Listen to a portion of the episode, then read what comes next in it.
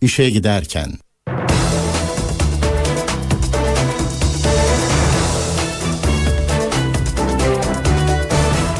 Mutlu sabahlar. Ben Aynur Altunkaş. Bugün 12 Aralık Çarşamba işe giderkenle karşınızdayız. Saat 9'a kadar Türkiye ve dünya gündemindeki gelişmeleri, gazete manşetlerini, piyasa verilerini, yol ve hava durumlarını aktaracağız. Önce gündemin öne çıkan başlıklarına bakalım. İstanbul Adli Tıp Kurumu Turgut Özal'ın ölüm nedeniyle ilgili raporunu tamamladı. İstanbul Gazi Osman Paşa'da bir polis memuru şehit oldu. Ankara'da Filistin lideri Mahmut Abbas onuruna akşam yemeği verildi. Kuzey Kore uzun menzilli roket fırlattı. Türk tiyatrosunun usta ismi Mücap Ofluoğlu hayatını kaybetti. Galatasaray 1461 Trabzon'a 2-1 yenilerek Zira Türkiye Kupası'nda elendi. İşe giderken gazetelerin gündemi.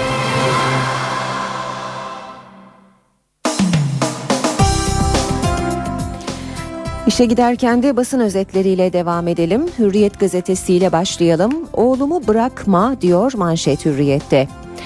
Babanın çığlığı Boğaz'ı inletti. Boğaziçi Köprüsü'nde dün nefes kesen bir dram ve mutlu son vardı. Her şey saat 14 sıralarında taksi şoförü Emrah G'nin aracını durdurup korkuluklara koşmasıyla başladı. Bir anda köprüde trafik durdu. Vatandaşlar Emrah G'yi intihardan vazgeçirmeye çalışıyordu. Biri derdin nedir paraysa cebimde ne varsa hemen vereceğim diyordu. Bir diğeri sıkıntın her neyse çözeriz sakın kendini bırakma diye yalvarıyordu. Emrah kendini bırakacaktı ki vatandaşlar koluna yapıştı. Tam o sırada da oğlum diye bir feryat duyuldu. Emrah'ın yine taksici olan babası köprünün karşı tarafından geçerken oğlunun aracını ve kalabalığı görünce oraya koşmuştu. Bırakmayın onu diye bağırdı. Babasının sesini duyan Emrah direnmekten vazgeçti. Devam ediyoruz. Basın özetlerine yine hürriyetten bir başlık. İsrail ateşle oynuyor. Cumhurbaşkanı Gül, Birleşmiş Milletler'de yeni statüsünün ardından Türkiye'ye gelen Filistin Devlet Başkanı Mahmut Abbas'ı kabul etti. Gül Köşk'teki kabulde İsrail'in yeni yerleşim birimleri inşaatına başlamasını bu ateşle oynamak yerleşim yeri kararını esefle kınıyoruz diyerek sert dille eleştirdi. Bir diğer haber hürriyetten yine zehir var ölüm nedeni değil. Adli tıbbın Turgut Özal raporu tamam. Adli tıp 1. İhtisas Kurulu 8. Cumhurbaşkanı Turgut Özal'ın zehirlenerek öldürüldüğü iddialarına ilişkin son noktayı koydu. Geçen günlerde Özal'ın naaşında 4 farklı zehir ve toksik maddeler bulunduğu haberlere yansımıştı. Merakla beklenen raporda Adli tıp Özal'ın zehirlenerek öldüğü konusunda görüş birliğine varamadı. Sonuçta Özal'da zehir var ancak bunlar her vücutta bulunabilecek toksik maddeler değerlendirmesi yer aldı. Özal'ın zehirlenerek öldüğü konusunda kesin kanaat oluşmadığı vurgulandı. Milliyetle devam edelim. Benim belediyem işini bilir. 13 yeni büyükşehir yaratan yasa mecliste ve köşkte beklerken uyanık davranan 33 belediye birleşerek kapanmaktan kurtuldu. Meclis Başkanı Cemil Çiçek Büyükşehir Yasası'nı kabul edildikten 11 gün sonra Çankaya Köşkü'ne gönderdi. Cumhurbaşkanı Gül de 13 gün sonra onayladı. Nüfusu 2000'in altında olduğu için yeni yasayla kapanma tehlikesi yaşayan 33 belediye ise bu süre içinde birleşerek kurtuldu. Bu belediyelerden 20'si AK Partili, 5'i MHP'li, ikisi CHP'li, ikisi SP'li, 3'ü DSP'li. Kurtulanlar arasında Cemil Çiçek'in memleketi Yozgat'tan 7 beldenin de belediyenin de olması başkan yasayı bilerek 11 gün bekletti yorumlarına yol açtı. Yine milliyetten okuyalım. Bir kemiğini bulsam razıyım. Kaybolan çocukların aileleri perişan. Türkiye'de 2008-2012 arası 27 bin çocuk ortadan kayboldu. 4 yıldır oğlunu arayan babanın bir kemiğini bulsam razıyım şeklindeki feryadı binlerce acı öyküden sadece birini anlatıyor. Yusuf 2009'da Trabzon'da kaybolduğunda 9 yaşındaydı. Bir sabah evden çıktı bir daha izine rastlanmadı. Benzer hikayeleri baş, e, manşet haberine taşımış Milliyet gazetesi. Şiddete isyan ateşi Adana'da FC üzerine benzin döküp çakmakla kendini ateşe verdi. Dört çocuk annesi kadın resmi nikahsız eşinden şiddet gördüğü gerekçesiyle polise ve savcıya başvurduğunu ama çare bulamadığını söyledi. Omzu, saçı ve yüzü yanan FC hastaneye kaldırıldı. Ç'nin şikayetçi olduğu Abdülrezzak Demir de gözaltına alındı. Zaman gazetesi manşette zehir var zehirlenmede görüş birliği yok demiş. Merhum Cumhurbaşkanı Özal'ın şüpheli ölümüyle ilgili Adli Tıp Kurumu'nun hazırladığı rapor tamamlandı. Raporda Özal'ın vücudunda zehre rastlandığı ancak ölüm sebebinin zehirlenme olup olmadığı konusunda ortak kanaate varılamadığı belirtildi. Devam ediyoruz basın özetlerine. Akşam gazetesine bakalım. Komutandan zor sorular diyor manşet. Manken Aslıbaş'ın Bodrum'da iş adamı Ahmet Bayır'ın villasında ölümüyle ilgili son bomba. Olay yerine ilk giden Yalıkavak Jandarma Karakol Komutanı iki yıl sonra yeni savcıya ifade verdi. Komutanın anlattıkları cinayet şüphesini güçlendirdi deniyor haberin ayrıntılarında. Devam ediyoruz basın özetlerine Haber Türkiye bakalım. 5 yılda 150 yıllık dava diyor sürmanşeti Habertürk'ün. Ergenekon'da yarın mütalaa günü davada 21 dosya birleşti. 17 bin sayfalık iddianame oluştu. 600 duruşma yapıldı. 5 yıl önce Ümraniye'de başlayan Ergenekon süreci 600 duruşma sonunda mütalaa aşamasına geldi. Yarın savcı mütalaa verecek 275 sanık son savunmasını yapacak. Mart sonu karar beklenen davada Perinçe'ye 2 müebbet ve 625 yıl, Başboğa 1 müebbet ve 22,5 yıl, Tolon'a 3 müebbet ve 219 yıl isteniyor. Devam ediyoruz basın özetlerine. Sırada Vatan Gazetesi var. Kalleş kurşun demiş Vatan manşette. DHKPC'li Nurgül Acar'ı linç edilmekten polis kurtarmıştı ama o gün ama o dün İstanbul'da arkadan sinsice yaklaştığı polisi 5 kurşunla şehit etti. Bedelli de yaş 25 para 15 bin olsun. Bedelli askerlik şartını taşıyanlara başvuru için yeni hak tanıyan teklif yüzlerce genci harekete geçirdi. Teklifi hazırlayan AK Partili Bülent Turan'a telefon ve mail yağdı. İnternette 30 yaş sınırı 25'e 30 bin lira olan ücrette 15 bine düşürülsün kampanyası başladı. CHP'de yaşın 28 bedelin 21 bin olması için teklif hazırladı. Hediye sınırı 100, 1200 liraya indi. Meclis Etik Komisyonu milletvekillerinin uyacağı kurallara ilişkin taslağa son şeklini verdi. Kamuoyunda tepki çeken 12 bin liralık hediye üst sınırı 1200 liraya çekildi. Beyan dışı tutulacak zirai kazanç, kira ve faiz gelirlerindeki 120 bin liralık üst sınırda yarı oranında indirildi. Radikalle devam ediyoruz. Taviz yok. İstanbul Valisi Mutlu işkenceye karşı açık konuştu. Vali Mutlu'dan 3 mesaj. İşkenceye sıfır tolerans değişmez. Kadına şiddete karşı 24 saat mesaideyiz. Taraftar yasağına karşıyım. Cumhuriyet gazetesine bakalım. Başını ört baskısı diyor manşeti Cumhuriyet'in Malatya Sürgü'de lise müdürü başı açık kız öğrencileri kapanmaya zorluyor denmiş haberin ayrıntılarında. Büyük ustayı yitirdik. Türk tiyatrosunun usta oyuncularından Mücap Ofluoğlu yaşamını yitirdi. Pek çok sinema filminde oynayan, seslendirme sanatçılığı ve yönetmenlik yapan, şiir ve anı kitapları yazan Ofluoğlu 89 yaşındaydı. Ofluoğlu bugün saat 10'da Muhsin Ertuğrul sahnesindeki törenin ardından toprağa verilecek. Sabah gazetesiyle devam ediyoruz. En nankör terörist demiş sabah manşette. 7 yıl önce Trabzon ve Rize'de linç edilmekten 3 kez polis sayesinde kurtulan Nurgül Acar dün İstanbul'da polis Mücahit Daştan'ı şehit etti. Gazi Osman Paşa Meydanı'nda adliyeye 50 metre mesafede yaya polis memurunu arkasından tabancayla yaylım ateşi açıldı. Başından ağır yaralanan polis Mücahit Taş'tan hastanede şehit oldu. İki vatandaş da yaralandı. Kaçmak isteyen kadın terörist az ileride sivil bir polis tarafından silah ve el bombasıyla yakalandı. Teröristin DHKPC'li Nurgül Acar olduğu ortaya çıktı. Devam ediyoruz basın özetlerine NTV Radyo'da Çakar lamba cezası 9 kat artıyor. Trafik korsanlarına kötü haber. 2013 yılı trafik ceza tarifesine göre araçlarına korsan halde ışıklı ve sesli uyarı işaretleri takan sürücülere uygulanan ceza 72 liradan 650 liraya yükseltildi. Ve Yeni Şafak'la bitiriyoruz basın özetlerini. BDP'nin imamı dolandırdı demiş Yeni Şafak manşette. BDP'nin alternatif cuma namazlarını yönetirken plajda bir kadınla uygunsuz şekilde görüntülenen imam Ubeydullah Özmen'in adı şimdi de dolandırıcılık iddialarına karıştı deniyor haberin ayrıntılarında. Saat 7.17 NTV Radyo'da işe giderken gündemin ayrıntılarıyla sürüyor. İstanbul Adli Tıp Kurumu 8. Cumhurbaşkanı Turgut Özal'ın ölüm nedeniyle ilgili raporunu tamamladı. Rapor bugün savcılığa gönderilecek. Adli Tıp Kurumu Başkanı Haluk İnce, örneklerde tespit edilen toksik maddelerin Özal'ın ölümüne neden olup olmadığı ile ilgili kesin bir kanaat oluşmadığını belirtti. Adli tıp uzmanı Profesör Ümit Biçer de toksik maddeye rastlanmasının zehirlenme tanısı konulması için yeterli olmayacağını belirtti. 8. Cumhurbaşkanı Turgut Özal'ın ölümüyle ilgili adli tıp raporu tamamlandı.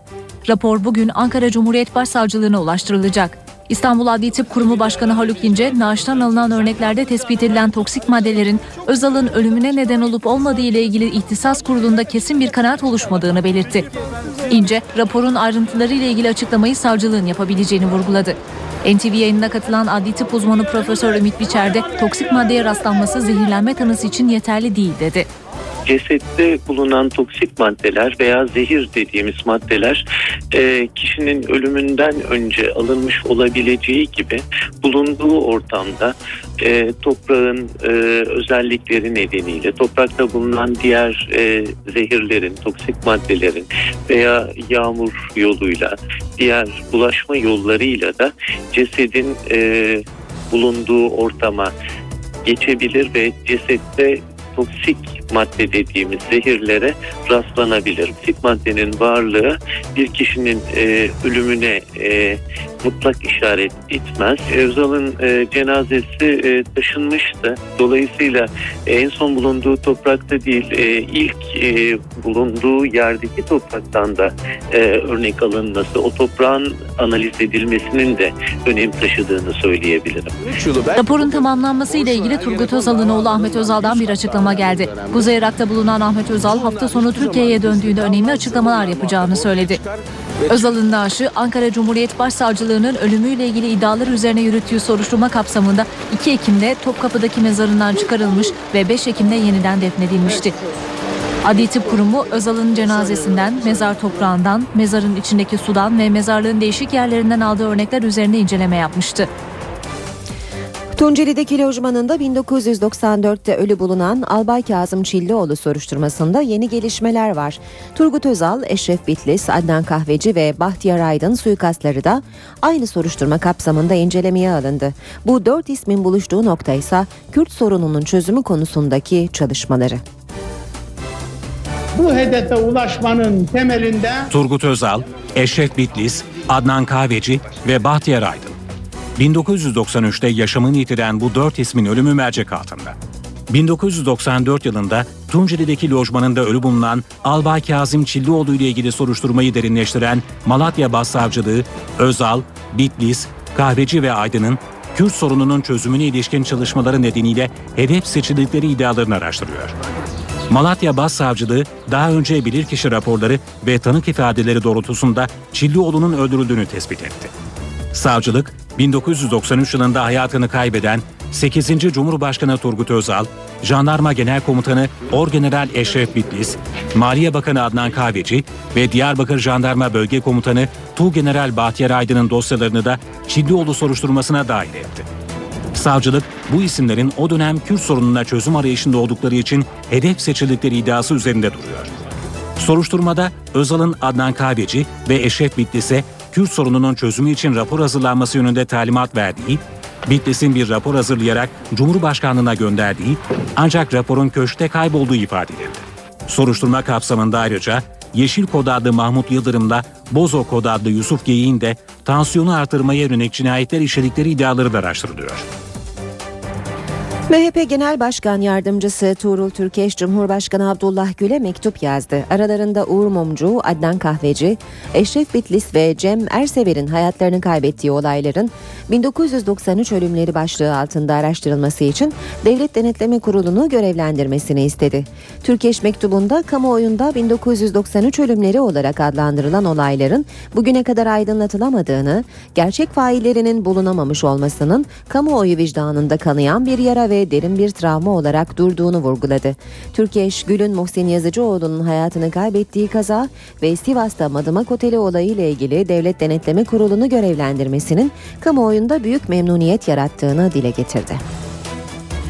Ankara'da dün akşam Filistin'in Birleşmiş Milletler'de gözlemci statüsü kazanması nedeniyle Filistin Devlet Başkanı Mahmut Abbas ve Başbakan Erdoğan onuruna bir yemek verildi. Başbakan konuşmasında Filistinlilere bölünmeyin çağrısını yineledi. Birleşmiş Milletler'de bağımsız devlet statüsü alınabilmesi için Filistin'in içindeki nifakları önlemesi gerektiğini vurguladı. Başbakan kürsüye One Minute anonsuyla davet edildi.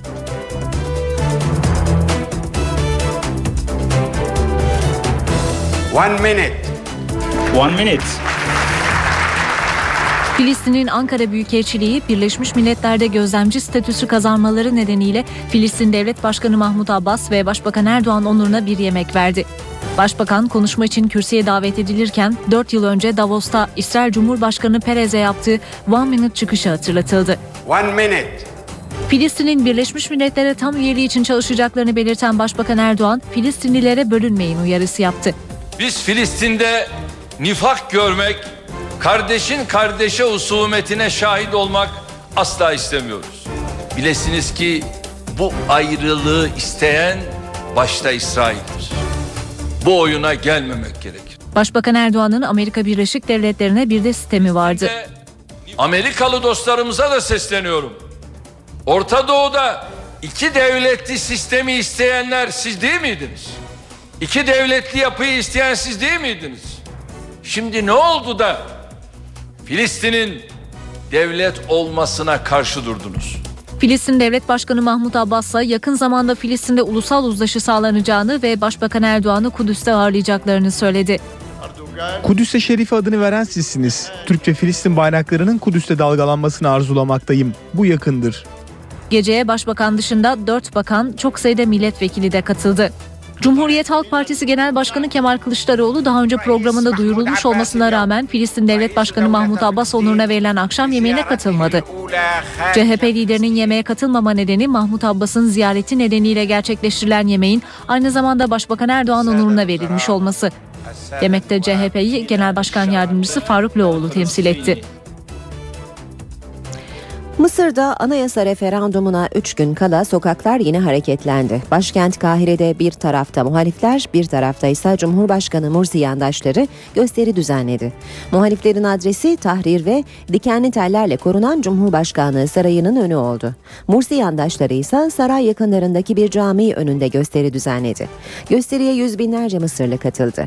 Gece geç saatlere kadar süren gösteriler sırasında Mısır ordusundan ulusal diyalog çağrısı geldi. Genel Genelkurmay Başkanı ve Savunma Bakanı krizin aşılması için tarafları bugün bir araya gelmeye çağırdı. Görüşmeye Mısır Cumhurbaşkanı Muhammed Mursi'nin de katılacağı belirtiliyor. Muhalifler ise davete henüz bir cevap vermedi. Mısırlı muhalifler cumartesi günü yapılacak anayasa referandumunun ertelenmesini istiyor. Amerika Birleşik Devletleri Başkanı Barack Obama, Amerika'nın Suriye Muhalif ve Devrimci Güçler Ulusal Koalisyonu'nu Suriye halkının meşru temsilcisi olarak tanıyacaklarını açıkladı. ABC televizyonuna konuşan Barack Obama, koalisyonun yeteri kadar kapsayıcı ve temsilci olduğunu belirtti ve bu nedenle koalisyonu tanıyacaklarını söyledi. Obama, İngiltere ve Avrupa Birliği'nin koalisyonu tanımasını büyük bir adım olarak nitelendirdi. Başkan Obama, bu durumun koalisyona sorumluluklar yüklediğini de dile getirdi getirdi.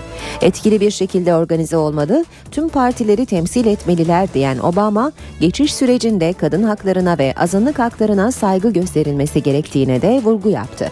Avrupa Birliği Dışişleri Bakanları da geçen günlerde koalisyonun Suriye halkının meşru temsilcisi olarak tanınmasına karar vermişti. Kuzey Kore'den bölgedeki tansiyonu yükseltecek bir hamle geldi. Uluslararası camiadan gelen uyarılara rağmen Kuzey Kore uzun menzilli roket fırlattı. Gelişmeler üzerine Güney Kore Devlet Başkanı Lee Yang-bak ulusal güvenlik yetkililerini acil toplantıya çağırdı. Kuzey Kore fırlatılan roketin bir uydu taşıdığını ve uydunun başarılı bir şekilde yörüngeye yerleştiğini duyurdu. Kuzey Amerika Hava Sahası Savunma Komutanlığı da Kuzey Kore roketinin yörüngeye yerleştiğini doğruladı. Roketin güneyindeki Okinawa takım adalarının üzerinden geçtiğini açıklayan Japonya hükümeti sözcüsü Kuzey Kore'nin bu girişimine müsamaha gösterilmeyeceğini söyledi. Japonya'nın çağrısı üzerine Birleşmiş Milletler Güvenlik Konseyi'nin bugün konuyu görüşmek üzere toplanması bekleniyor. Beyaz Saray Kuzey Kore'nin girişiminin Birleşmiş Milletler kararlarına aykırı olduğunu vurguladı ve bu girişimi provokatif olarak nitelendirdi. İngiltere ise Kuzey Kore'nin roket fırlatmasının kendilerinde rahatsızlık yarattığını açıkladı. Çin ise Kuzey Kore'nin roket fırlatmasını kınadı. İşe giderken Avrupa Birliği Dışişleri Bakanlarının Brüksel'de yaptığı toplantı gece bitti. Sarkozy döneminde Fransa'nın boykotuna takılan katılım kelimesi toplantıda onaylanan karar metninin Türkiye paragrafında 5 yıl sonra ilk kez kullanıldı. Türkiye'deki yeni anayasa çalışmalarının teşvik edildiği metinde ifade özgürlüğünün güçlendirilmesi çağrısı yapıldı. Avrupa Birliği Dışişleri Bakanlarının Brüksel'de yaptığı toplantıda onaylanan karar metni yayınlandı. Kararların Türkiye paragrafında 5 yıldır Fransa'nın boykotuna takılan katılım kelimesi tekrar metne girdi. Türkiye'nin stratejik önemine ve dinamik ekonomisine vurgu yapılan metinde katılım müzakerelerinin ivme kazanmasının iki tarafında çıkarını olduğu kaydedildi. Metinde Türkiye ekonomisinin Avrupa kıtasının refahına katkı sağladığı da belirtildi. Türkiye'ye vize serbestliği de metinde yer alan konulardan. Bakanlar, Türkiye'nin geri kabul anlaşmasını imzalaması ve anlaşmayı diğer üye ülkelerle eşit şekilde uygulaması halinde vize serbestliği müzakerelerine başlanacağını kaydetti. Kararlar arasında Türkiye'deki yeni anayasa çalışmalarına da yer verildi. Türkiye'nin yeni anayasa konusunda teşvik edildiği metinde olumlu bir sonuç elde etmek için demokratik ve katılımcı sürecin korunması gerektiğine dikkat çekildi. Yeni anayasanın Kürt meselesi de dahil Türkiye'nin reform çabaları için kullanışlı bir çerçeve oluşturması gerektiği belirtildi. Çalışmalar sonucunda Avrupa Birliği standartlarında bir anayasanın ortaya çıkmasının önemi de hatırlatıldı. Avrupa Birliği Dışişleri Bakanları karar metninde Türkiye'ye temel haklar ve ifade özgürlüğünü güçlendirme çağrısı yaptı. Basın özgürlüğüne yönelik kısıtlamaların ve yazarlar, gazeteciler, akademisyenler, insan hakları savunucularına yönelik davaların kaygı yarattığının altı çizildi. Az sonra spor haberlerine bakacağız. Şimdi kısa bir aramız var. Ara vermeden önce gündemin başlıklarını hatırlatalım.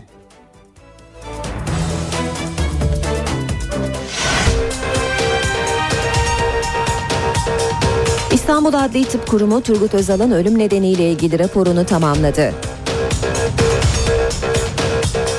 İstanbul Gazi Osman Paşa'da bir polis memuru şehit oldu. Ankara'da Filistin lideri Mahmut Abbas onuruna akşam yemeği verildi. Kuzey Kore uzun menzilli roket fırlattı. Tiyatrosunun usta ismi Müce Pofluoğlu hayatını kaybetti. Galatasaray 1461 Trabzon'a 2-1 yenilerek Ziraat Türkiye Kupası'nda elendi.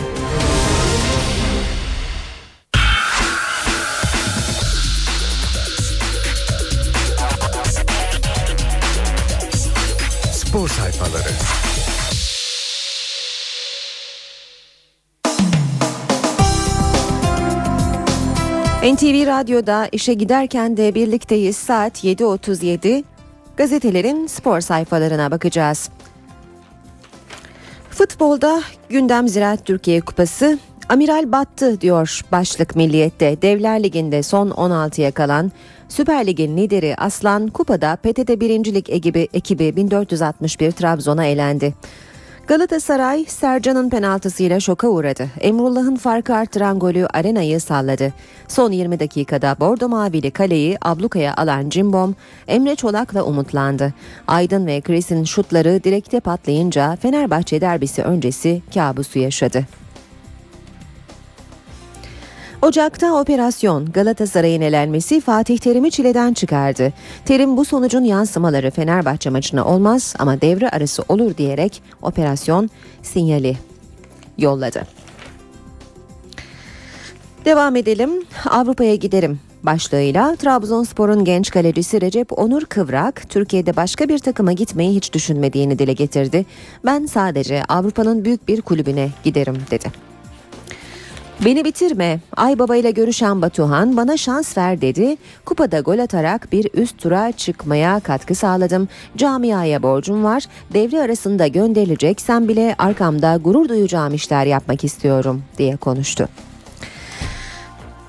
Ne Messi ne de Müller. Gerd Müller'in 85 gollük rekorunu kırdığı belirtilen Messi'nin aslında bir futbolcuyu henüz geride bırakamadığı ortaya çıktı. Zambiyalı Chitalu'nun 1972'de tam 107 kez fileleri sarstığı FIFA tarafından kayıtlara geçirilmediği bildirildi. Dünya havuzda Avrupa Spor Başkenti İstanbul dev bir organizasyona daha ev sahipliği yapıyor. 2020 olimpiyat adaylığı için ciddi bir sınav olacak Dünya Kısa Kulvar Yüzme Şampiyonası rekor bir katılımla bugün Ataköy Sinan Erdem Spor Salonu'nda başlıyor. Yine milliyetten okuyalım. Bravo Tofaş, Euro Challenge Cup'taki temsilcimiz kazanan takımın tur atlayacağı mücadelede Slovenya'nın Kraka Novo Mesto takımını deplasmanda yendi. Karşıyaka'nın ardından ikinci sırayı elde ederek top 16'ya yükseldi. Milliyet gazetesinden aktardık bakalım Hürriyet gazetesinin spor sayfalarına. Galatasaray Ziraat Türkiye Kupası'ndan elendi. Fetih 1461. PTT 1. Lig ekibi 1461 Trabzon, arenada Sercan ve Emrullah'ın golleriyle tarih yazdı. Aklı Fenerbahçe derbisinde olan ve yedeklerle sahaya çıkan Cimbom'a Emre'nin golü yetmedi. Aslan kupa serüvenini erken noktaladı. Ünal Aysal ikinci yarıyı izlemedi. Galatasaray Başkanı Ünal Aysal dün yapılan yönetim kurulu toplantısının ardından Sarı Kırmızıların kupa maçını izledi. Aysal ikinci yarıysa Türk Telekom Arena stadından ayrıldı. Oyuncuların bu sonuca üzülmeli. Rakiplerinin hak ederek galip geldiğini belirten Terim, bu sonuca asıl üzülmesi gereken oyuncularım dedi. Karadeniz bayram yaptı. 1461 Trabzon aradaki büyük uçuruma rağmen Aslan'a diz çöktürdüler. En değerli oyuncuları 400 bin euroluk Sercan, 4 milyon 125 bin euroluk 1461 Trabzon, 34 katı olan 138 milyon euroluk Galatasaray'ı mabedinde dize getirdi deniyor haberin ayrıntılarında. Neyin ne olduğunu çok iyi biliyoruz nokta. Sportif reflekslerimizi siyaset belirlemez. Gençlik ve Spor Bakanı Suat Kılıç'ın açıklamalarını görüyoruz. Galatasaray'a yönelik olarak gerekirse stadın çatı maliyetini üstlerine alacaklar. Kimse taraftar e, kimse taraftarla hükümeti karşı karşıya getiremez. E, başkanlara yönelik olarak da spor programları ile ilgili şikayetlerini bize getiriyorlar ama kamuoyu önünde konuşmuyorlar şeklinde konuşmuş Gençlik ve Spor Bakanı Suat Kılıç. Küçük Kunduz Demir Ele karşı büyük derbi Türkiye Ligi'nin en başarılı iki kalecisini karşı karşıya getirecek. İki kaleci de güçlü refleksleriyle güven veriyor. Birbirine benzer özellikleri çok fazla olmasa da her iki kaleci de çok konuşuluyor. En önemli kurtarışları onlar yapıyorlar. Hafta sonu da maçın kaderi Muslera ve Volkan Demirel'in avuçlarının içinde olacak. Kapsamlı bir değerlendirme görüyoruz Hürriyet gazetesinde iki kaleciyle ilgili olarak. Saat 11.03 deplasman yasağı kaldırılsın. Saat 12.06 o tribün taraftarımıza açık. Gal e, Sarı lacivertler Türkiye Futbol Federasyonu ve Kulüpler Birliği'ne deplasman yasağına son verilmesi talebinde bulunduğunu açıkladı. Bunun üzerine Galatasaray arenadaki misafir takım tribününe derbide kendi seyircisini alacağını duyurdu. 6 madde arena planı. Fenerbahçe bugün Göztepe ile oynayacak ama akıllar Galatasaray derbisinde. Sarı lacivertli takımda keyifler yerinde ve pazar iple çekiliyor. Dev maç öncesi parola yenemiyorsan yenilme. Liderle puan farkı kapatılamıyorsa açılmasına da izin verilmeyecek. Kocamansa oyuncularına tek şeyi empoze ediyor. Sakin olun yeter. Zira Türkiye Kupası'nda bugün Kadıköy'de Fenerbahçe Göztepe ile karşılaşacak. Maçın başlama saati 20.30. Bu arada diğer maçlara da bakalım. Saat 18'de Medical Park Antalya Beşiktaş mücadelesi var. 15.30'da da Gençler Birliği Mersin İdman Yurdu'yla karşı karşıya gelecek. Yine Hürriyet gazetesinden aktarmaya devam edelim. Boşanma nafakası 1 milyon 875 bin euro. Porto ile anlaştığı iddia edilen Ricardo Quaresma Beşiktaş'tan ayrılmak için önemli bir bedel istedi. Aksi halde kalır antrenmana çıkmaya devam ederim. 1461 artık ele avuca sığmıyor. Sadri Şener 1461 Trabzon'un çok iyi bir takım olduğunu belirterek onlar Süper Lig'e çıkarlarsa bir formül düşüneceğiz dedi. NTV Radyo'da işe giderken de spor sayfalarından haberler aktarıyoruz. Filede isyan var. Türk voleybolunun dört büyüğü milli takım antrenörlüğü kararına sert tepki gösterdi. Cimbom'un hocasını istemiyoruz. Ortak imzalı yazıyla şikayetlerini federasyona ilettiler. Vakıfbank, Eczacıbaşı, Fenerbahçe ve Beşiktaş Galatasaray antrenörü Massimo Barbolini'nin aynı anda kulüp ve milli takım çalıştırmasına haksız rekabet gerekçesiyle karşı çıktı deniyor haberin ayrıntılarında. NTV Radyo'da işe giderken de spor haberleri aktardık. İşe giderken Şimdi İstanbul trafiğindeki son duruma bakalım. D100'de İncirli yan yol Merter yönünde meydana gelen maddi hasarlı bir kaza var. Bir şerit trafiğe kapalı durumda. Yine D100'de Küçükçekmece Florya istikametinde bir araç arızası meydana geldi ve bölgede yoğunluk artıyor. Fatih Sultan Mehmet Köprüsü Anadolu Avrupa geçişinde Ataşehir itibarıyla yoğun bir trafik var. Kavacık'ta nispeten daha akıcı ancak e, köprüden sonra oldukça rahatlıyor trafik. Ters yön akıcı sadece etiler katılımı itibariyle köprü girişine kadar yoğun bir trafik olduğunu görüyoruz. Boğaziçi Köprüsü Anadolu Avrupa geçişinde yoğunluk Çamlıca'da başlıyor ve köprü ortasında sona eriyor. Ters yönde Mecidiyeköy'de başlayan yoğunluk köprü çıkışında da yine bir süre devam ediyor. Tem otoyolunda Mahmut Bey Doğu Kavşağı'ndan Hastal kavşağına kadar e, yoğun devam eden bir trafik olduğunu söyleyelim. Ters yönde Metris Mahmut Bey arasında trafik yavaş ilerliyor. Anadolu yakası E5 karayolunda e, Bostancı Maltepe yönünde Küçük Yalı'dan sonra hafif bir yoğunluk olduğunu söyleyelim. Devamında da Gülsuyu kavşağından Kartal kavşağına kadar yoğun ama akıcı bir trafik var.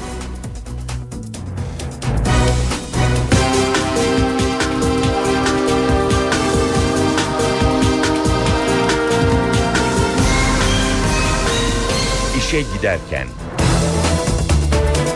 Başbakan Tayyip Erdoğan partisinin Güneydoğu teşkilatlarıyla yarın bir araya gelecek. Kürt sorununun çözümü ve doğuda etkin siyasetin yollarıyla ilgili fikir alışverişi yapacak. NTV yayınına katılan AK Parti Genel Başkan Yardımcısı Hüseyin Çelik toplantıda Doğu ve Güneydoğu'da siyasetin önündeki engellere yönelik ortak bir söylem aranacağını, bu tür toplantıların yeni bir açılım süreciyle alakalı olmadığını söyledi. Evet tüm.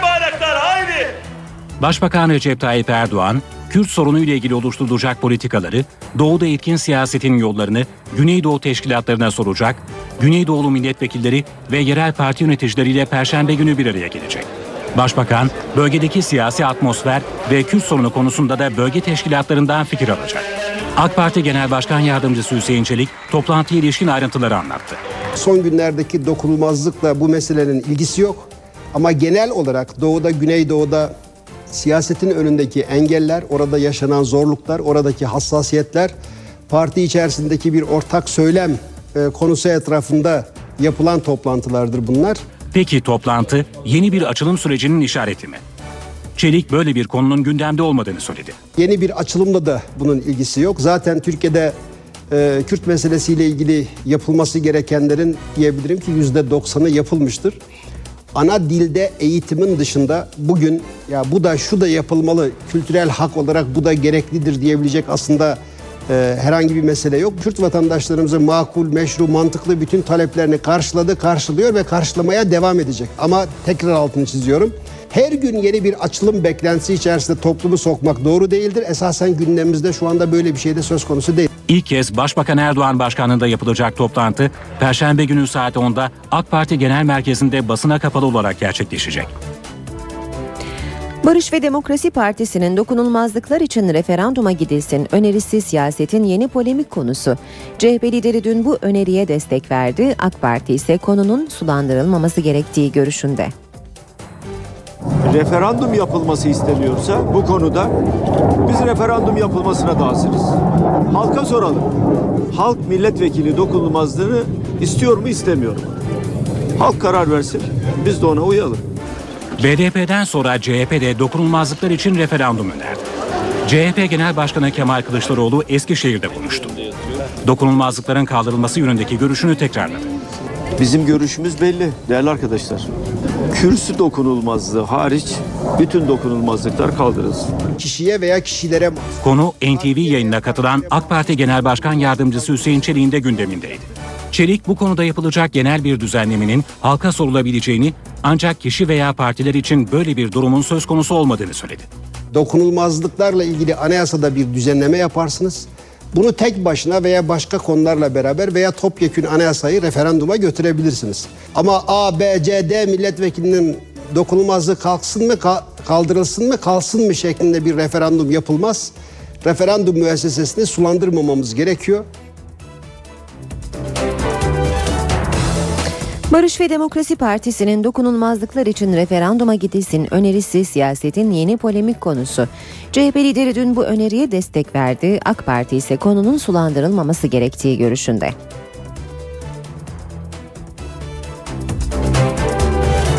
Meclis Genel Kurulu'nda dün tansiyon yine yükseldi. Tansiyonu yükselten MHP Grup Başkan Vekili Oktay Vural'ın annesinin vefat haberiydi. AK Parti ve MHP'nin başsağlığı dilekleri üzerine BDP'li Sırrı Sakık bize niye aynı hassasiyeti göstermiyorsunuz diyerek tepki gösterdi. Aslında çok insani bir şey. Yani bu tür acıları paylaşmak çok çok insani bir şeydir. Ama bu bile gösteriyor ki yaramı deştiniz. Siz meclis olarak deştiniz. Siz grup başkan vekili olarak deştiniz. BDP Muş Milletvekili Sırrı Sakık'ın sistemi mecliste birlikte mesai yaptığı milletvekillerine.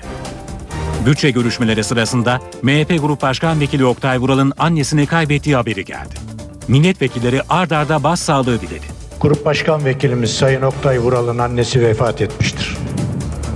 Baş sağlığı diliyorum. Rekabet yapabiliriz, burada farklı şeyler konuşabiliriz ama insanlar birbirleriyle acılı günlerini, neşeli günlerini paylaşmak, acılarını paylaşmakla herhalde meclis başkanlığımızda duyurarak bize bu konuda katkı sağlar. Oktay Vural'a, ailesine, Milliyetçi Hareket Partisi grubuna ve Türkiye Büyük Millet Meclisi'ne e, sabır ve başsağlığı diliyoruz. Anne- Yaklaşık 3 ay önce oğlunu kaybeden Sırrı Sakık söz aldı.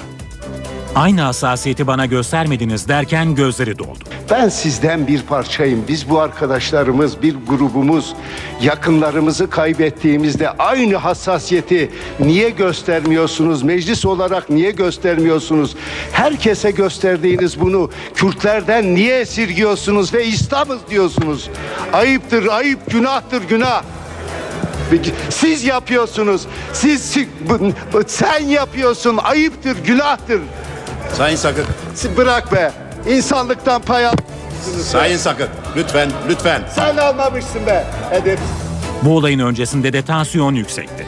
BDP Muş Milletvekili Sırrı Sakık elindeki bir kağıdı yırttı. Siz hiçbir bakanlığın müsteşarlığında bir Kürt bulamazsınız. Bunları bunları kaldıracaksınız. Biz böyle bir hukuk tanımıyoruz. Eleştirilere Başbakan Yardımcısı Beşir Atalay yanıt verdi. Sayın Sakık görmez, birileri görmez ama millet görüyor. Muhalefet eleştirir.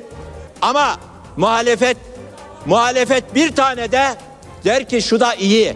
NTV Radyo Yeni saate hava durumuyla başlıyoruz. Gökhan Abur'la birlikteyiz NTV Radyo'da. Günaydın Sayın Abur. Günaydın. Bugün bizi nasıl bir hava bekliyor? Evet batı bölgeler alçak basınç ve buna bağlı cephe sistemi etkisi altına girdi. O bakımdan dün akşam saatlerinde batıda başlayan yağış şu anda aralıklarla devam ediyor. Trakya'da yağış etkisini kaybetti ama bu kez bu soğuk cephenin gerisinde bulunan soğuk hava Balkanlardaki havayı hızlı bir şekilde bize doğru çekti ve Trakya'dan başlayarak hava soğuyor. Marmara bölgesinin tümünde öğle saatlerden itibaren sıcaklıklar azalmaya başlayacak. Özellikle yarın Marmara, Batı Karadeniz ve iç kesimlerde sıcaklıkların daha da azalmasını bekliyoruz. Fakat Trakya'da yağış yok. Öncelikle onu belirtmek istiyorum. Bugün doğuda yağış etkisini kaybetti. Yer yer yoğun olmak üzere sis, pus ve don ve buzlanma var.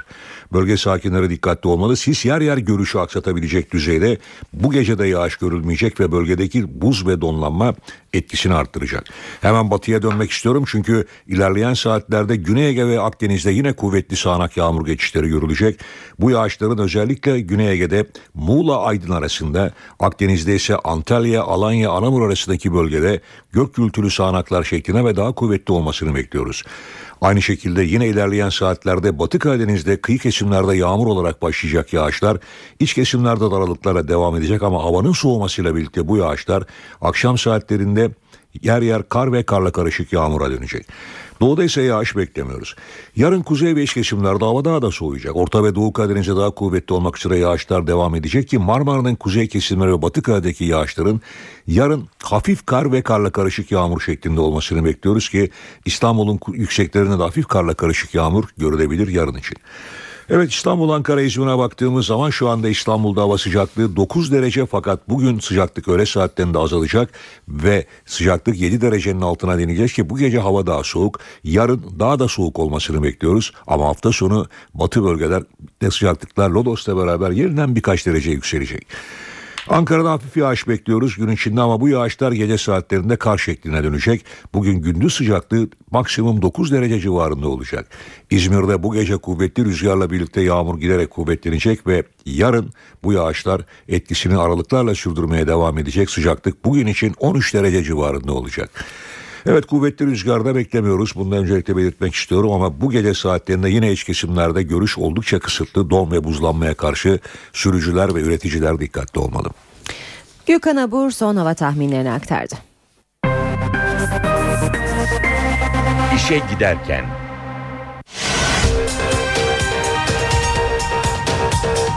İstanbul Adli Tıp Kurumu Turgut Özal'ın ölüm nedeniyle ilgili raporunu tamamladı. İstanbul Gazi Osman Paşa'da bir polis memuru şehit oldu. Ankara'da Filistin lideri Mahmut Abbas onuruna akşam yemeği verildi. Kuzey Kore uzun menzilli roket fırlattı. Türk tiyatrosunun usta ismi Müce Pofluoğlu hayatını kaybetti.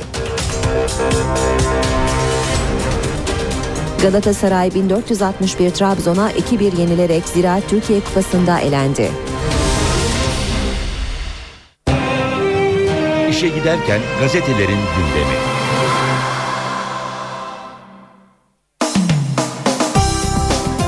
Basın özetleriyle devam edelim. Saat 8'i 4 geçiyor. Milliyet gazetesiyle başlayalım. Benim belediyem işini bilir. 13 yeni büyükşehir yaratan yasa mecliste ve köşkte beklerken uyanık davranan 33 belediye birleşerek kapanmaktan kurtuldu. Meclis Başkanı Cemil Çiçek Büyükşehir Yasası'nı kabul edildikten 11 gün sonra Çankaya Köşkü'ne gönderdi. Cumhurbaşkanı Gül de 13 gün sonra onayladı. Nüfusu 2000'in altında olduğu için yeni yasayla kapanma tehlikesi yaşayan 33 belediye ise bu süre içinde birleşerek kurtuldu. Bu belediyelerden 20'si AK Partili, 5'i CHP'li, ikisi C, 5'i MHP'li, ikisi CHP'li, ikisi SP'li, 3'ü DSP'li.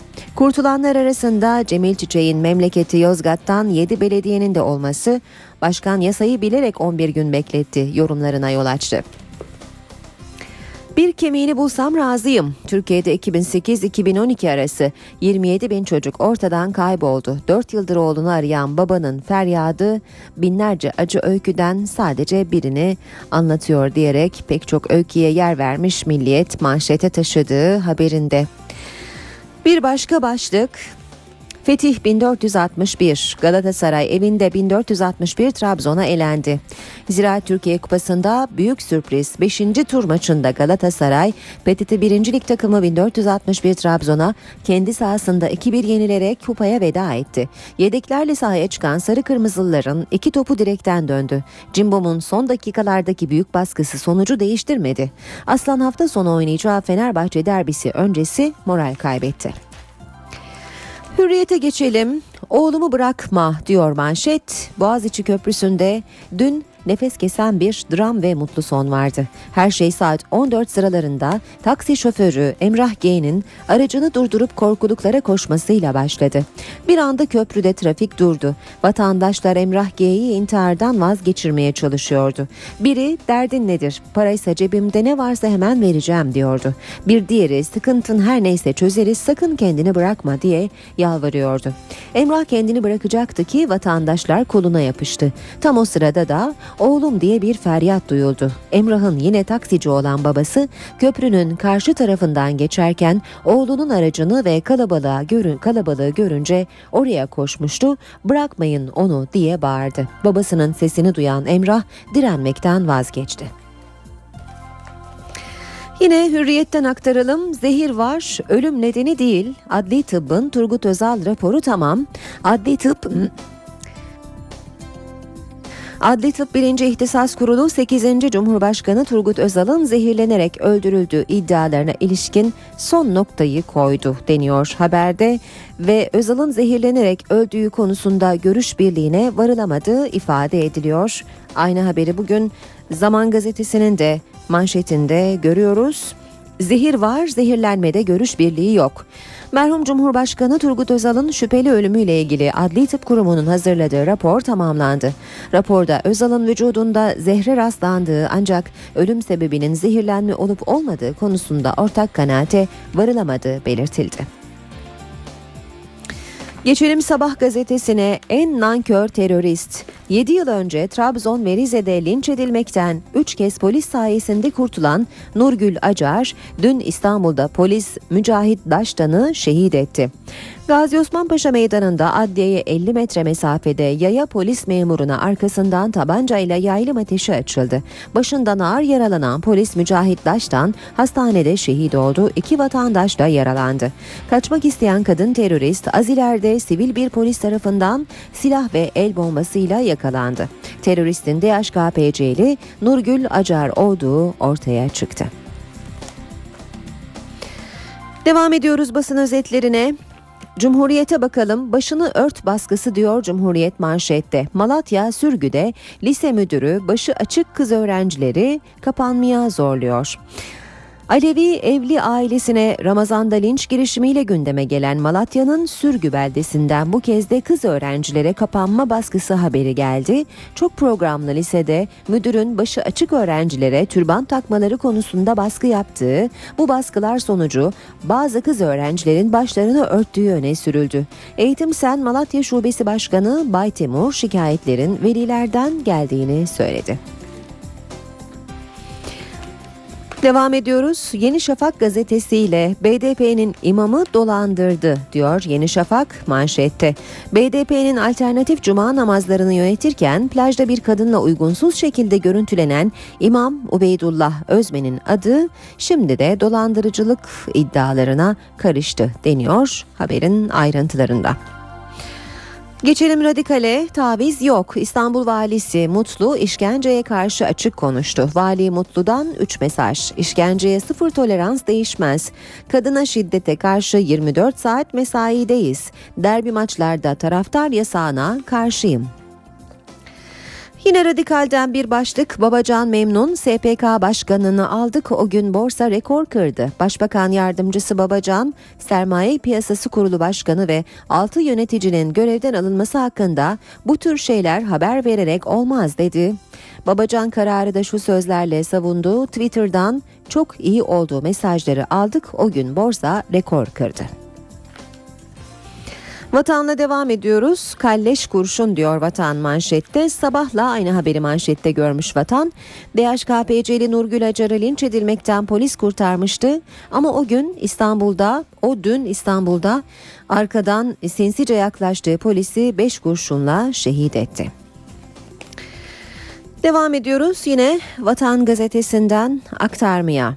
Hediye sınırı 1200 liraya indi. Meclis Etik Komisyonu milletvekillerinin uyacağı kurallara ilişkin taslağa son şeklini verdi. Kamuoyunda tepki çeken 12 bin liralık hediye üst sınırı 1200 liraya çekildi. Beyan dışı tutulacak zirai kazanç, kira ve faiz gelirlerindeki 120 bin liralık üst sınır da yarı oranında indirildi. Haber Türkiye bakalım 5 yılda 150 yıllık dava. Ergenekon'da yarın mütalaa günü. Davada 21 dosya birleşti. 17 bin sayfalık iddianame oluştu. 600 duruşma yapıldı. 5 yıl önce Ümraniye'de başlayan Ergenekon süreci 600 duruşma sonunda mütalaa aşamasına geldi. Yarın savcı mütalaa verecek 275 sanık son savunmasını yapacak. Mart sonu karar beklenen davada Perinçe'ye 2 müebbet ve 625 yıl, Başbuğa 1 müebbet ve 22,5 yıl, Tolon'a 3 müebbet ve 219 yıl isteniyor. Son başlığı akşamdan aktaralım. Komutandan zor sorular. Manken Aslıbaş'ın Bodrum'da iş adamı Ahmet Bayer'in villasında ölümüyle ilgili son bomba. Olay yerine ilk giden Yalıkavak Jandarma Karakol Komutanı iki yıl sonra yeni savcıya ifade verdi. Komutanın anlattıkları cinayet şüphesini güçlendirdi.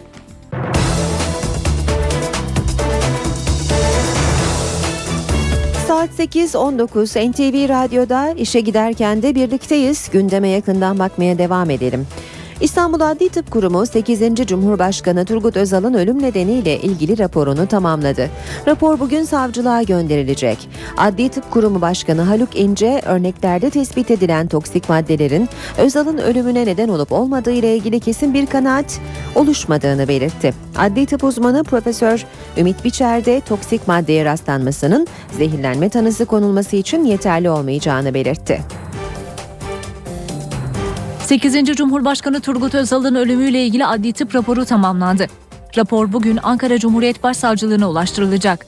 İstanbul Adli Tıp Kurumu Başkanı Haluk İnce, naaştan alınan örneklerde tespit edilen toksik maddelerin Özal'ın ölümüne neden olup olmadığı ile ilgili ihtisas kurulunda kesin bir kanaat oluşmadığını belirtti.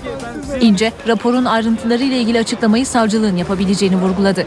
NTV yayınına katılan adli tıp uzmanı Profesör Ümit Biçer de toksik maddeye rastlanması zehirlenme tanısı için yeterli değil dedi cesette bulunan toksik maddeler veya zehir dediğimiz maddeler e, kişinin ölümünden önce alınmış olabileceği gibi bulunduğu ortamda e, toprağın e, özellikleri nedeniyle toprakta bulunan diğer e, zehirlerin, toksik maddelerin veya yağmur yoluyla diğer bulaşma yollarıyla da cesedin e, bulunduğu ortama geçebilir ve cesette toksik madde dediğimiz zehirlere rastlanabilir. Toksik maddenin varlığı bir kişinin e, ölümüne e, mutlak işaret etmez. Özal'ın e, cenazesi e, taşınmıştı. Dolayısıyla e, en son bulunduğu toprakta değil, e, ilk e, bulunduğu yerdeki topraktan da e, örnek alınması, o toprağın analiz edilmesinin de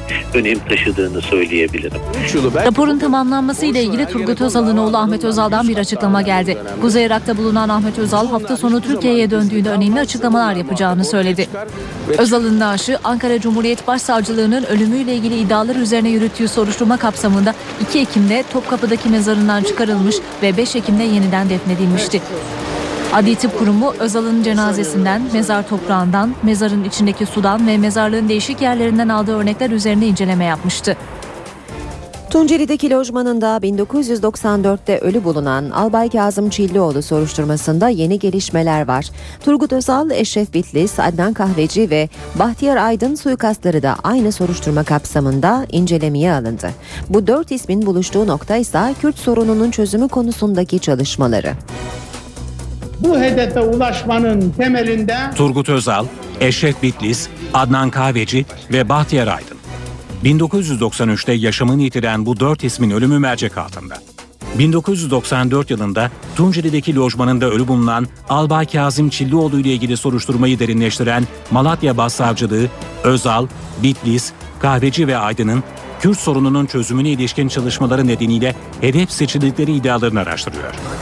Malatya Başsavcılığı daha önce bilirkişi raporları ve tanık ifadeleri doğrultusunda Çillioğlu'nun öldürüldüğünü tespit etti. Savcılık 1993 yılında hayatını kaybeden 8. Cumhurbaşkanı Turgut Özal, Jandarma Genel Komutanı Orgeneral Eşref Bitlis, Maliye Bakanı Adnan Kahveci ve Diyarbakır Jandarma Bölge Komutanı Tuğgeneral Bahtiyar Aydın'ın dosyalarını da Çillioğlu soruşturmasına dahil etti. Savcılık bu isimlerin o dönem Kürt sorununa çözüm arayışında oldukları için hedef seçildikleri iddiası üzerinde duruyor. Soruşturmada Özal'ın Adnan Kahveci ve Eşref Bitlis'e Kürt sorununun çözümü için rapor hazırlanması yönünde talimat verdiği, Bitlis'in bir rapor hazırlayarak Cumhurbaşkanlığına gönderdiği ancak raporun köşkte kaybolduğu ifade edildi. Soruşturma kapsamında ayrıca Yeşil Kod adlı Mahmut Yıldırım'la Bozo Kod adlı Yusuf Geyik'in de tansiyonu artırmaya yönelik cinayetler işledikleri iddiaları da araştırılıyor. NTV Radyo. Duyduklarınıza inanın. Kuzey Kore'den bölgedeki tansiyonu yükseltecek bir hamle geldi. Uluslararası camiadan gelen uyarılara rağmen Kuzey Kore uzun menzilli roket fırlattı. Gelişmeler üzerine Güney Kore Devlet Başkanı Lee Yong-bak ulusal güvenlik yetkililerini acil toplantıya çağırdı. Kuzey Kore fırlatılan roketin bir uydu taşıdığını ve uydunun başarılı bir şekilde yörüngeye yerleştiğini duyurdu. Kuzey Amerika Hava Sahası Savunma Komutanlığı da Kuzey Kore roketinin yörüngeye yerleştiğini doğruladı. Roketin güneydeki Okinawa takım adalarının üzerinden geçtiğini açıklayan Japonya hükümet sözcüsü Kuzey Kore'nin bu girişimine müsamaha gösterilmeyeceğini söyledi. Japonya'nın çağrısı üzerine Birleşmiş Milletler Güvenlik Konseyi'nin bugün konuyu görüşmek üzere toplanması bekleniyor. Beyaz Saray Kuzey Kore'nin girişiminin Birleşmiş Milletler kararlarına aykırı olduğunu vurguladı ve bu girişimi provokatif olarak nitelendirdi. İngiltere ise Kuzey Kore'nin roket fırlatmasının kendilerinde rahatsızlık yarattığını açıkladı. Çin ise Kuzey Kore'nin roket fırlatmasını kınadı. Avrupa Birliği Dışişleri Bakanlarının Brüksel'de yaptığı toplantı gece bitti. Sarkozy döneminde Fransa'nın boykotuna takılan katılım kelimesi toplantıda onaylanan karar metninin Türkiye paragrafında 5 yıl sonra ilk kez kullanıldı.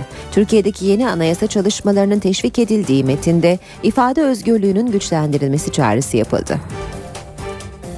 Avrupa Birliği Dışişleri Bakanlarının Brüksel'de yaptığı toplantıda onaylanan karar metni yayınlandı. Kararların Türkiye paragrafında 5 yıldır Fransa'nın boykotuna takılan katılım kelimesi tekrar metne girdi. Türkiye'nin stratejik önemine ve dinamik ekonomisine vurgu yapılan metinde katılım müzakerelerinin ivme kazanmasının iki tarafında çıkarını olduğu kaydedildi. Metinde Türkiye ekonomisinin Avrupa kıtasının refahına katkı sağladığı da belirtildi. Türkiye'ye vize serbestliği de metinde yer alan konulardan. Bakanlar, Türkiye'nin geri kabul anlaşmasını imzalaması ve anlaşmayı diğer üye ülkelerle eşit şekilde uygulaması halinde vize serbestliği müzakerelerine başlanacağını kaydetti. Kararlar arasında Türkiye'deki yeni anayasa çalışmalarına da yer verildi. Türkiye'nin yeni anayasa konusunda teşvik edildiği metinde olumlu bir sonuç elde etmek için demokratik ve katılımcı sürecin korunması gerektiğine dikkat çekildi. Yeni anayasanın Kürt meselesi de dahil Türkiye'nin reform çabaları için kullanışlı bir çerçeve oluşturması gerektiği belirtildi. Çalışmalar sonucunda Avrupa Birliği standartlarında bir anayasanın ortaya çıkmasının önemi de hatırlatıldı. Avrupa Birliği Dışişleri Bakanları karar metninde Türkiye'ye temel haklar ve ifade özgürlüğünü güçlendirme çağrısı yaptı. Basın özgürlüğüne yönelik kısıtlamaların ve yazarlar, gazeteciler, akademisyenler, insan hakları savunucularına yönelik davaların kaygı yarattığının altı çizildi. Ankara gündemi.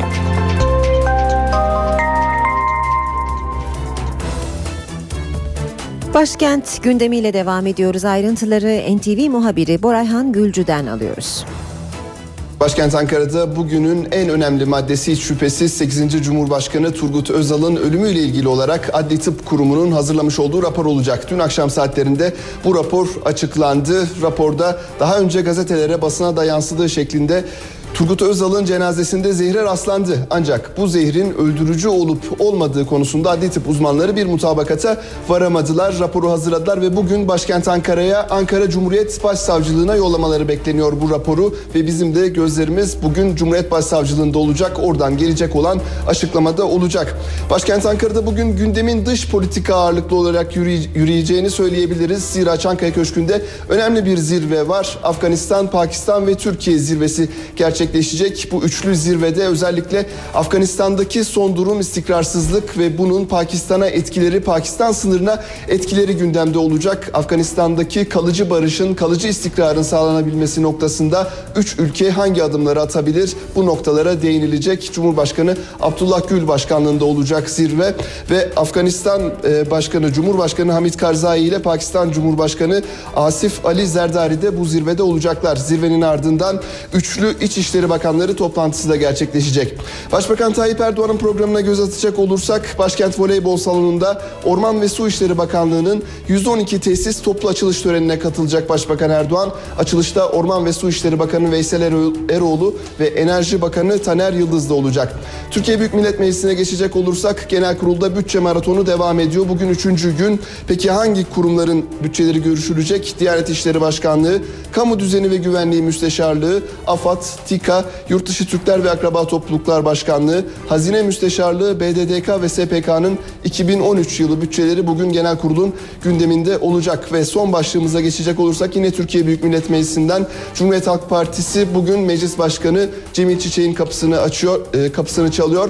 Gündemde Türkiye Büyük Millet Meclisi TV'sinin yayınları var. Bilindiği gibi yayınlar 3 günle 3 gün ve 4 saat olarak sınırlandırılmıştı. İşte bu yayınların 7 gün 24 saat hesabına göre yeniden düzenlenmesini talep ediyor Cumhuriyet Halk Partisi. Halkın oraya gönderdiği milletvekillerini direkt olarak daha etkili bir şekilde denetleyebilmesi için TBMM TV'nin 7 gün 24 saat esasına göre yayın yapması gerektiğini vurguluyorlar. İMKB 100 endeksi 80 puan artışla %0,10 oranında değer kazanarak 76.814 puandan kapandı. Serbest piyasada bu sabah dolar 1.78, euro 2.32'den işlem görüyor. Euro dolar 1.30, dolar yen 83 düzeyinde. Altının onsu 1710 dolar. Kapalı çarşıda külçe altının gramı 98 lira. Cumhuriyet altın 660, çeyrek altın 164 liradan işlem görüyor. Brent petrolün varil fiyatı 108 dolar.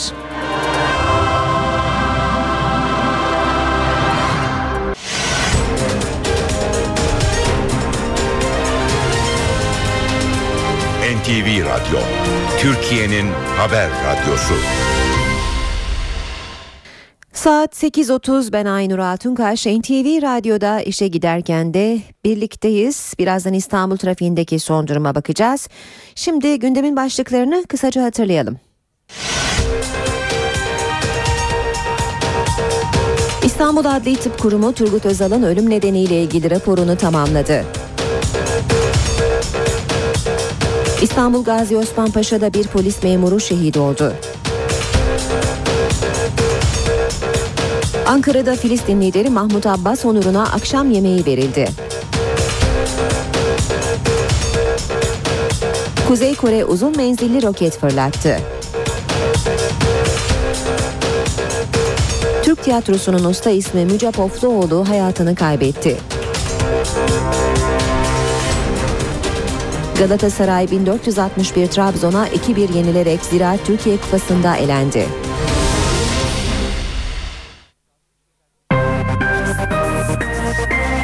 İşe giderken İstanbul trafiğine bakalım. Boğaziçi Köprüsü Anadolu Avrupa yönünde verilen ek şeritte bir araç arızası var ve bölgede trafiği yoğunlaştırıyor bu arıza. D100'de Florya Sefaköy yönünde yine bir araç arızası var. Fatih Sultan Mehmet Köprüsü Avrupa Anadolu yönünde ise yoğun bir trafik olduğunu söyleyelim.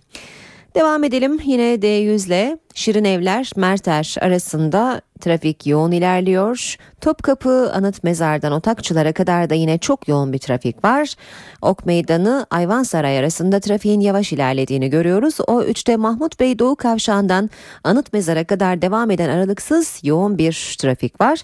Tem'de Karayolları Mahallesi Seyrantepe arasında seyir hızı yine yavaş. Bugün şehir içinde pek çok bölgede de İstanbul'da trafiğin yoğun olduğunu belirtmekte fayda var. Anadolu yakasında Maltepe Küçükyalı yönünde ve Bostancı kavşağında trafik yavaş ilerliyor. Kartal Köprülü kavşağındaki çalışma sebebiyle de Soğanlı Kartal arasında trafik yoğun ilerliyor.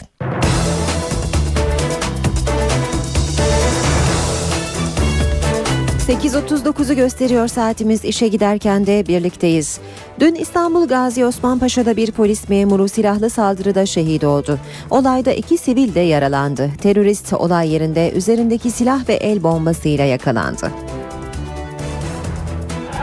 İstanbul Sultan Gazi Polis Merkezi'nde görevli Mücahit Daş'tan evrak götürmek için gittiği Gazi Osman Paşa Adliyesi'nin çıkışında silahlı saldırıyor. Yaşıyor Ağır yaralanan polis memuru kaldırıldığı hastanede şehit. Şehit polis memuru Mücahit Daş'tan 33 yaşındaydı. 2 yaşında bir kızı vardı. İstanbul Emniyet Müdürü Hüseyin Çapkın olayın terör saldırısı olduğunu açıkladı. Adliyeye giden bir polis memuru arkadaşımız e, bir terörist tarafından başına ateş edilmek suretiyle maalesef biraz önce şehit oldu. Kaçarken gene polis tarafından e, yakalandı, ele geçirildi. E, şimdi üstünde de bir silah ve bir el bombası çıktı. Şimdilik tek kişi görünüyor. Doğru sanık bayan, kimliği belli, açık kimliği belli. Silahlı saldırı sırasında çevredekiler olaya müdahale etmek isterken yaralandı. İki kişi hastanede tedavi altında. Bölgedeki tüm kamera kayıtları incelemeye alındı. NA adlı saldırganın sol bir örgütü üye olduğu belirtiliyor. Olayda iki kişinin daha olduğu iddialar arasında. Gazi Osman Paşa'da bir polis memurunun şehit edildiği saldırıyı gerçekleştiren teröristle ilgili ilginç bir ayrıntı ortaya çıktı. Saldırganın Trabzon'da 2005 yılında tutuklu yakınları aileleri derneği adına bildiri dağıtırken linç edilmekten polis tarafından kurtarıldığı anlaşıldı. 2005 Yer Trabzon Tayatlı aileler adına bildiri dağıtmak isteyenlere çevredekiler tepki gösteriyor. Yaklaşık 500 kişi gruba saldırıyor. Bildiri dağıtmak isteyen 5 kişiyi saldırganların arasından polis güçlükle çıkarıyor. O gün linç edilmek istenirken polisin kurtardığı kişilerden olan NA dün bir polisi şehit etti. Olaya müdahale etmek isteyen iki kişiyi de yaraladı. Yurt genelinde etkili olan kar yağışı nedeniyle 200'e yakın köy yolu ulaşıma kapandı. Onlarca araç yollarda mahsur kaldı. Havanın soğumasıyla sobadan zehirlenenlerin sayısı da arttı. Erzurum'da kar yağışıyla birlikte etkili olan tipi hayatı durma noktasına getirdi. Görüş mesafesinin sıfıra düştüğü Başören köyünde onlarca araç mahsur kaldı. Bir otomobil yol kenarında biriken kar yığınına saplandı. 2 saat karda kalan aracı il özel idaresine bağlı ekipler halatla çekerek kurtardı. Yoğun kar Bitlis'i de vurdu. Kent merkezinde kar kalınlığı 70 santimetreyi buldu. 30 köye ulaşım sağlanamıyor. Muş ve Hakkari'de de kar çilesi sürüyor. Toplam 41 köy yolu kardan kapandı. Belediye ekipleri kapanan yolları açmak için çalışmalarını sürdürüyor. Bolu'da da sis var. Kar yağışının ardından bastıran sis Bolu Dağı'nda görüş mesafesini düşürdü. Sürücüler zor anlar yaşadı. Havanın soğumasıyla sobadan zehirlenenlerin sayısı da arttı. Adıyaman'da şiddetli fırtına nedeniyle sobalardan sızan karbon monoksit gazı 34 kişiyi zehirledi. Zehirlenen vatandaşlar tedavi altına alındı. Gümrük ve Ticaret Bakanı Hayati Yazıcı kimyasal içerikli kırtasiye ve çocuk bakım ürünlerine savaş açtı. Bakan Yazıcı bir genelge yayımlayarak piyasa gözetimi ve denetiminin 1 Ocak'tan itibaren gümrüklerde de uygulanmasını istedi. Sağlığa aykırı bulunan ürünler Türkiye'ye sokulmadan imha edilecek. Sağlıksız kırtasiye ve çocuk bakım ürünleri Türkiye'ye giremeyecek. Piyasa gözetimi ve denetimi yılbaşından itibaren gümrüklerde de uygulanacak.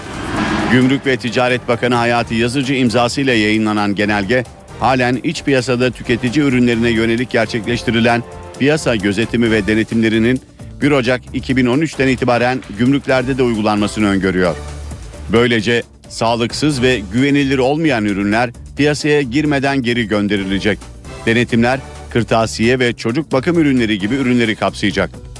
Gümrüklerde riskli bulunan ürünlerden numune alınacak. Numune alınan ürün tahliller sonuçlanıncaya kadar piyasaya sunulamayacak. Laboratuvar tahlil sonuçlarına göre tehlikeli kimyasal maddelerin belirlenen limitleri aştığı tespit edilirse tahlil sonucu ilgili gümrük müdürlüğü tarafından yükümlüye ve tüketicinin korunması ve piyasa gözetimi genel müdürlüğüne bildirilecek. Yükümlü bildirim tarihinden itibaren bir ay içerisinde ürünü iade veya üçüncü bir ülkeye transit talebinde bulunabilecek. Bu süre içinde herhangi bir talepte bulunulmaması halinde ise ürün yakılarak imha edilecek. Yargıtay bankaların masraf adı altında ikinci kez ücret alamayacağını hükmetti. Yargıtay borcu erken kapatana ceza uygulanmasına da karşı çıktı. Konut faiz oranları düşüyor, birçok müşteri kredilerini yeniden yapılandırıyor. Yargıtay bankaları uyardı. Masraf adı altında ikinci kez ücret kesilemez vurgusu yapıldı. Yeniden yapılandırma için benden 3113 lira para aldılar. İş adamı Abdullah Sıtkı konut kredisini yeniden yapılandıranlardan biri.